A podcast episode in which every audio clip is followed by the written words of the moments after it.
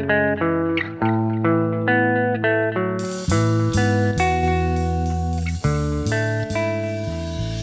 welcome back. We are the Michigan Business Network. This is Media Business. I'm Tony Conley. Thanks so much for spending time with us. Our next guest, I've known for quite a while, haven't had the chance to talk to him, but I follow him uh, on social media and he cracks me up because he's putting a lot of information out there, but it's in a humorous tone. We're going to talk a little bit about that with uh, Saul Anuzis. Uh, he joins us. How are you, Saul? Doing great, thank you. Now, Saul, I, I know that you have been the managing partner of Coast to Coast Strategies. Tell me a little bit about that. Well, we're a public affairs uh, firm that basically does you know political risk assessment. Uh, we, we do grass top stuff, um, help lobbyists lobby, so to speak, uh, with regards to organizing things. So, you know, we do a whole lot of different things in the political sphere uh, with regards to issue management um, outside of actually working on and running elections. Well, we couldn't wait to talk with you, Saul. Saul Anuzis' uh, previous experience includes serving with the Michigan Republican Party as the chairman from 2005 to 2009. He was a candidate for chairman of the Republican National Committee in 2009 and 2011, and from 2010 to 2012. Saul was Michigan's committeeman on the Republican National Committee. And I wanted to talk a little bit about how the media covers uh, politics as, as well as business. Talk to us all about the difference between how the media works now as compared to when you first got into the business. Well, I think it's changed a lot. You know, I, I, I got involved uh, during my college days in 1978, 79. Um, to date myself, I was actually the youngest delegate at the Republican National Convention in 1980 um, Ronald Reagan first got nominated. But, you know, I think a lot has changed. I mean, every reporter, every journalist has a bias.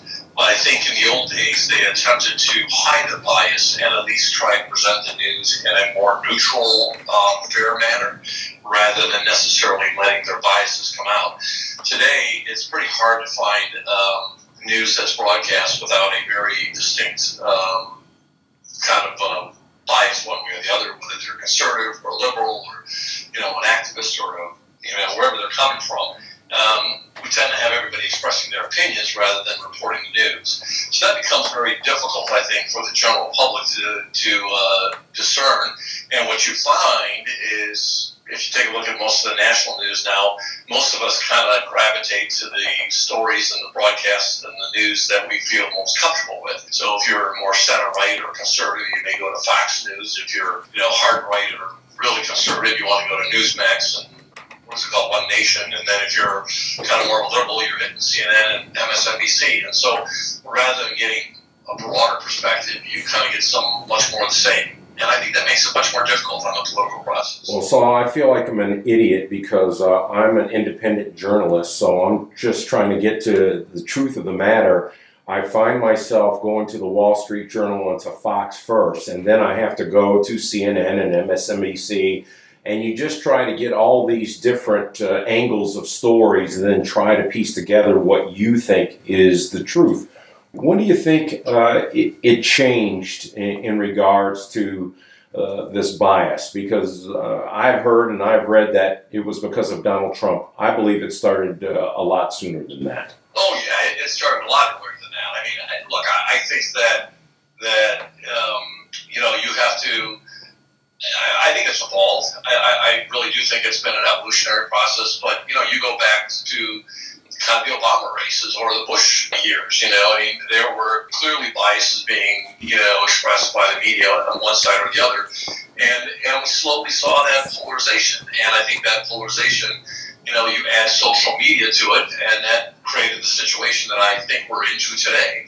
I mean, you know, you take a look at the day Donald Trump was elected, before he even started talking about policies, there was a resist movement, and we had literally demonstrations, burning of cars and things in Washington, D.C. on inaugural day, and it never stopped. It just got worse and worse. Um, you know, whether we were burning cities and taking down courthouses and police stations to the ultimate, you know, kind of attack where the where the demonstration got way out of hand at the Capitol on January 6th. So, you know, you've got this whole kind of couple years of, of polarization that has not served our country well.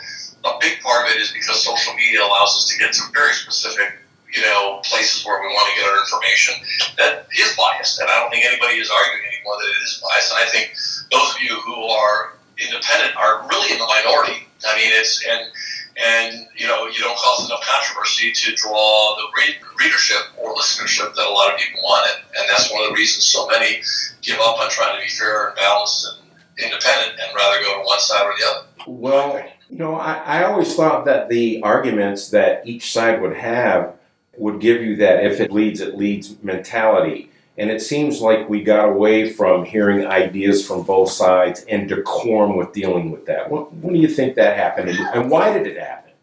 Well, I, I, I, don't know. I mean, I think you're absolutely right. I mean, even as far back, uh, I mean, I, look, I remember going and having you know, drinks and conversations with Democrats when I worked in the legislature, when I, you know, went through the process. Uh, even in 2005 to 2009, Mark Brewer, who was the Democratic chairman, and I tried to make a point of having a dinner or a lunch in public so people would see that even though we fought politically, we were both doing what we thought was in the best interest of Michigan and, and the country as a whole. And we slowly pulled away from that um, you know, Debbie Dingell, she was national committee woman, and I was national committee man for our respective parties. Would do radio shows together and debates together, and then you know, today Democrats and Republicans almost don't even talk to one another. And so I think that's that's that's one of the problems. And and you know, compromise doesn't mean necessarily you have to give up on where you are coming from. It just means you have to understand where the other side is coming from. And I think we've we've lost an interest in, in finding that out or having that conversation. So it's making this process much much more difficult. We're talking with Saul Anuzis, who's the principal and managing partner of Coast to Coast Strategies. When we come back, we're going to talk a little bit more about the media and how Michigan is perceived. You're listening to the Michigan Business Network. This is Media Business. I'm Tony Kahn.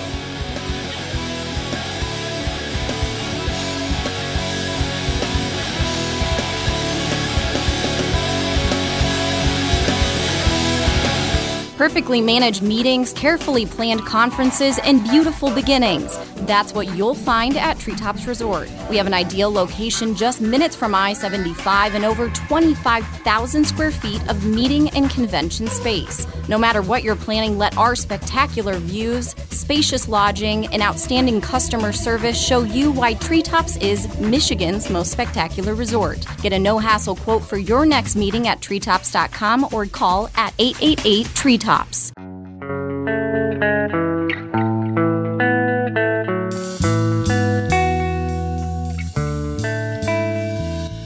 Welcome back to the Michigan Business Network. This is Media Business. I'm Tony Conley. I want to say hello to Jeffrey Mosher and Benjamin Robinson, who are in studio with us. We're talking with Saul Anuzis, who's the principal and managing partner of Coast to Coast Strategies. Saul, when it comes to Michigan, is the media fair? you know, fair, fairness in the eyes of the beholder. You know, I mean, if it's giving your side a, a fair shake, you feel it's fair. If it's not, then you feel it's biased. So, you know, I guess there are some, you know, reporters that try to be fairer. But um, you know, if you take a look at, you know, you got the Detroit News, it tends to be more conservative. You got the Detroit Free Press, it tends to be more liberal.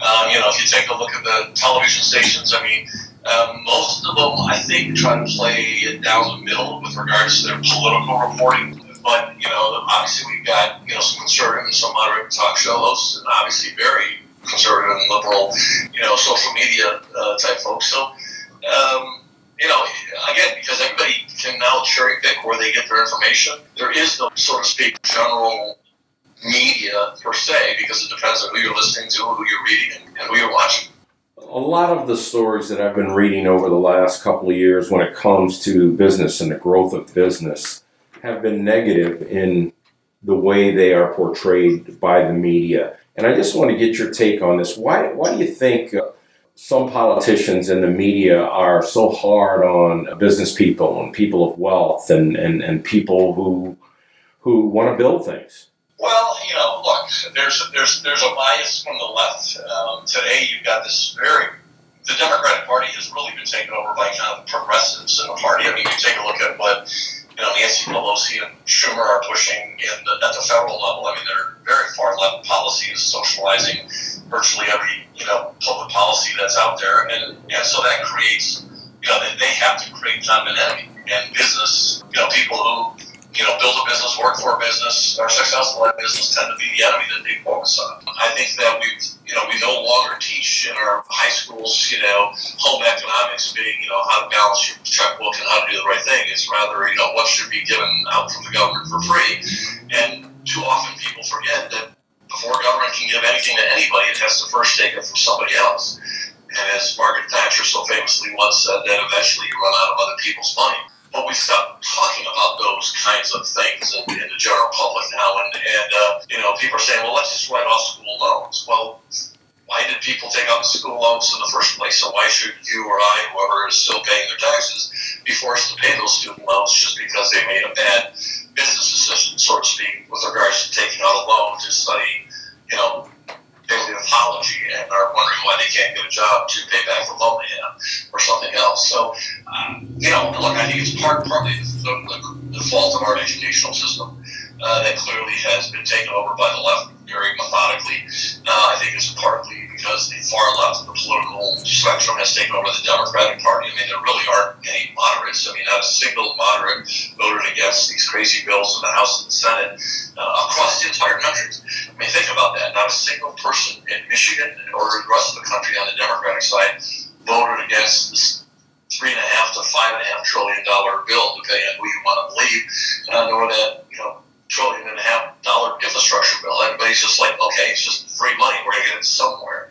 Well, it's the taxpayer that ultimately is end up going to be paying for it. And unfortunately, the way we've kind of, I think, messed up the environment today is going to be our children and grandchildren that will be stuck with the bill. What I find interesting in this political genre we're in with the media is how once once politicians are elected, they seem to lose touch or disassociate themselves from their district and what their district wants, and yet they continue to be elected, you know, cycle after cycle. How does that happen? Well, the, the, the irony in politics is that about 90% of most politicians are reelected. It's just the way the process works. It's expensive to challenge somebody. Uh, the incumbency is powerful. You get, you know, uh, resources being in office that allows you to get your name out there to pitch your position, to, you know, sell your goods, so to speak, to various, you know, voters, you know, at the public talk. So what happens is that you know, once somebody gets in there, they have a power of incumbency that really creates a situation where very few are ever taken out, and most of them are taken out in primaries, and that again kind of drives people to one corner or the other. So it doesn't doesn't help the previous conversation. And and, and Saul, when you see these elections locally, uh, Uh, countywide, statewide, all the money that's coming in from outside the state, from outside the area, it's mind blowing. Well, it is because look, people, state lines, district lines are becoming less and less relevant today in the process. Washington, unfortunately, has become so powerful, so influential that you know it is in many people's best interest to engage in politics wherever it is competitive. So people end up going into races all across the country rather than worry about who's running in the backyard because it is a you know, it's the only way to affect the process. I mean, if you if you happen to live in a, you know, if you try if you happen to live in a, a place that is, you know, safely Republican or safely Democrat, um, there's not a whole lot of reason to kind of engage from a financial standpoint. But if you got a seat where you can turn it over, or a Senate seat, or move to toilet race that ends up being more swing, like Michigan has tended to be, then you see a lot more of state interest in what Michigan does because it not only affects what happens in the state of Michigan, it has an effect on the country as a whole. We're talking with Saul Anuzis, who is the principal and managing partner of Coast to Coast Strategies. When we come back, we're going to talk more about the strategies that he may give his customers in regards to the media, especially in political situations. You're listening to the Michigan Business Network. This is Media Business. I'm Tony Conley.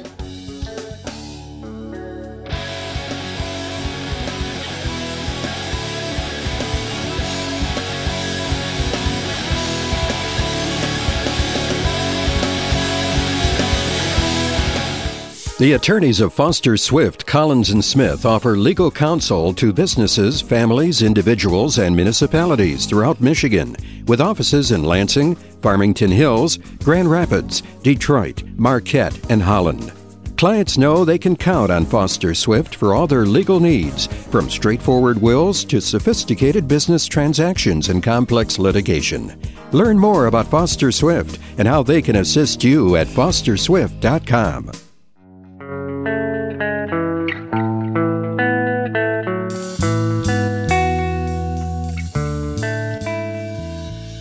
welcome back to the Michigan Business Network. This is Media Business. I'm Tony Conley. We're talking with Saul Anuzis. Well, Saul, I wanted to just uh, dip our toe a bit more into the way the media covers politics. I know that you have customers that you work with that may be in a business or a political arena. How do you help them get their message out through the media? Well, you know, look, obviously every one of them is very different and has a targeted audience as well as a targeted message. And so it's it's pretty hard to use very broad strokes with regards to that. But I think that you know, in the in the big picture, and regardless of where you're coming from, I think first of all you have to be honest, you have to be informative, you have to be factual, uh, and regardless of what the opponents say, you've got to respond to negative or untruthful, you know, attacks or, or positions that people might put out. So I think that, you know, in general, um, the media is a vehicle for you to get your message out or respond to a message that's being put out against you or in most cases versus in favor of you. So how you respond is important. Being credible, factual, and, and uh, interesting is important. Um, and then beyond that, you have to kind of tailor it because you know you may be attacked by a certain you know section of the media. You may be trying to affect your message with opinion makers or even lawmakers. In other cases, you may be going to the business community for have a very different effect. So everybody has a different role to play, and you really have to target it based on where your ultimate objective is the ultimate goal that you know you as a customer may may have, whether it's a business client, a political client, potentially a candidate at some stage, or you know somebody who's trying to set the tone for an issue. You know, uh, there are people who are trying to you know get people to start talking about balancing a budget that we cannot keep borrowing as much money as we are. At some stage, we have to take a step back and pay all this back. That's not a specific piece of legislation right now. That's more of a general concern that a lot of people are, are raising because they're afraid of what the effects it may have long term on the economy. You know, other people are talking about Medicare and Social Security and what it means. And so, you know, the message can be anything from a very broad policy perspective to something very specific, you know, such as, you know, uh, our pipeline running underneath the Mackinac Bridge and what it means for the Upper Peninsula and the Lower Peninsula and keeping, you know, energy costs reasonable in the state of Michigan. So all of those have an effect. All of those have different kind of ways of approaching it depending on, you know, on who your targeted audience may be.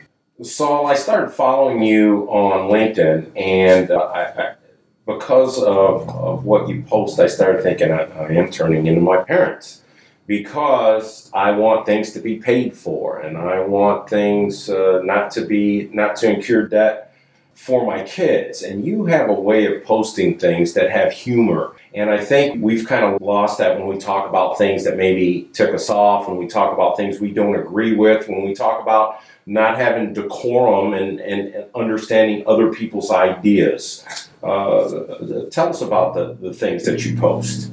Well, I, I think if you can add a little bit of humor in your conversation and your posts and the things that you put forward, it's a very disarming view. I've had people who have called me and, have been extremely upset, and, and uh, others who have written and, and used words and things that I normally wouldn't, you know, attribute to somebody in that, you know, in that arena. And uh, you know, I usually write back and start out with it. Well, I guess I'll put you down as undecided, and then I'll try to explain why I took the position or took the side that I did in one thing or another. So you've got to try to, you know, lighten the situation up because, again, I think in this day and age, too many people have been drawn into their respective corners. Um, they believe that they're right regardless of what else is being thrown out in front of them. And until you can open up their minds to at least have a honest conversation. And again, it doesn't mean you have to agree with what you're, you know, what someone's doing. You know, I happen to be on the opposite side of lots of different issues that many of my friends are on other sides on. And, and I just said, well, look, let's just agree to disagree and let's now have a conversation. And too often people just aren't even willing to have that conversation. And I think that's one of the big problems in our society today. When you look at it from a political perspective, you look at it, look even from a business and economics perspective. If if our if our general public doesn't understand the value of small businesses, of large businesses, of what it means to make a profit, to be competitive internationally, to have jobs in Michigan, to bring manufacturing jobs in Michigan we're creating a state that our children and grandchildren aren't going to have a place to live in, aren't going to have a place to grow up in.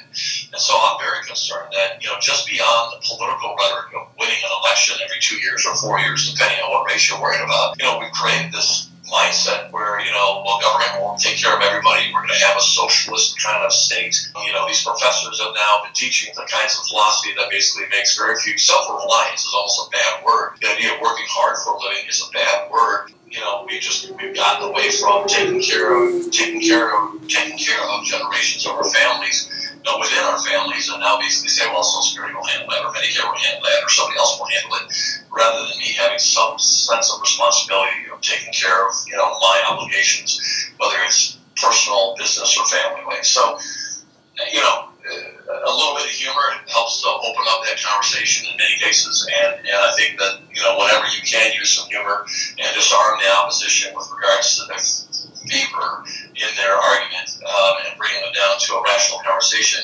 the conversation gets better and hopefully eventually public policy gets better because we're at least talking about it. Saul, I remember reading a piece about Walter Cronkite and, and, and how he covered a story about Ronald Reagan and Tip O'Neill. And when they had disagreements, apparently Tip O'Neill would show up with cigars and scotch. And those two would argue and yell and scream and throw chairs around and uh, words that we're not allowed to say on the air would be uh, would come forward, but they would find common ground. And I wonder what we need to do to get back to that it's, it's going to be hard. Look, uh, you know, I, I, was chief of staff to then Senate Majority Leader Dick Posthumus, and Kirk uh, Hertel was the Speaker of the House, and Danny Lepp, who's now at AAA, I'm sorry, Blue Cross Blue Shield was uh, the, chief of staff for, for Danny Lepp, or for uh, Kurt and the four of us would meet every week and discuss, you know, what we're going to be doing in our respective houses, what bills we're going to be sending over, which ones looked like they were workable, which ones needed compromise, and which ones we just weren't able to deal with. But yet we had that conversation in a very rational, calm manner to, in, a, in the end, try to get good public policy passed for the state of Michigan and get as much done as we could for the state of Michigan. I think those days are over. I mean, I, I haven't heard of Democratic and Republican legislative leaders, let alone Republican and Democratic staffers or politicals, sitting down on a regular basis and saying, look, how do we put this craziness behind us? And I think that's really what we have to ultimately do. And so, you know, I mean, if you take a look at a guy like Walter Cronkite, you take a look at some others, even though they may have had their biases, they tried very hard to have high credibility, not create kind of an emotional response from people, give them the facts on both sides and say, look, you make a decision. You decide what's in the best interest of the country or, our people. And very rarely do they come out and say, hey, I'm for or against this or believe this is crazy or whatever. And um, we need more of that. And I think that's that's going to be the evolution that I think changes us back to, I hope, you know, a stronger republic, a stronger democracy. Um, you know, once once the politicals kind of get out of their corners and, and don't let the crazies drive the bus and get out front of all the parades. Final question for you, Saul. Is true journalism dead? Is unbiased reporting all sides of the story dead and gone? you know, I don't know if it's dead, but it's sure in a lot of pain. And and you know, it's it's kind of like that dog that's been hit by a car. You know, you go either way, and we'll see what happens. But until we can get to the point of people wanting honest and independent journalism, until we get to the point of people asking for both sides of the story in a fair manner, um, you know, until we get to the point where papers and radio stations, TV stations are willing to uh, take that hit financially in some cases uh, of not being, you know, kind of a cheerleader for their side or the other. Um, it's going to be tough. It's going to be very tough. And so, um, you know, we've kind of let the, you know, the dog out of the out of the gate here, you know, and everybody's, you know, running their corners and bringing people back together is, is going to be a very difficult task. And, uh, you know, you're going to have to start by reaching over your fence and not get mad with the guy who's got a Trump or a Biden sign in his front yard and not talk to him again for a year because he didn't like it. And rather say, well, why did you do that? Why were you for him or her? And have that conversation in a rational manner. Saul Anuzis is the principal and managing partner of Coast to Coast Strategies. Uh, Saul, we appreciate you so much, sir. Thanks so much for your time. Yeah, it's great to be with you. Thank you very much. You've been listening to the Michigan Business Network. This has been Media Business. I'm Tony Conley. We'll see you next time.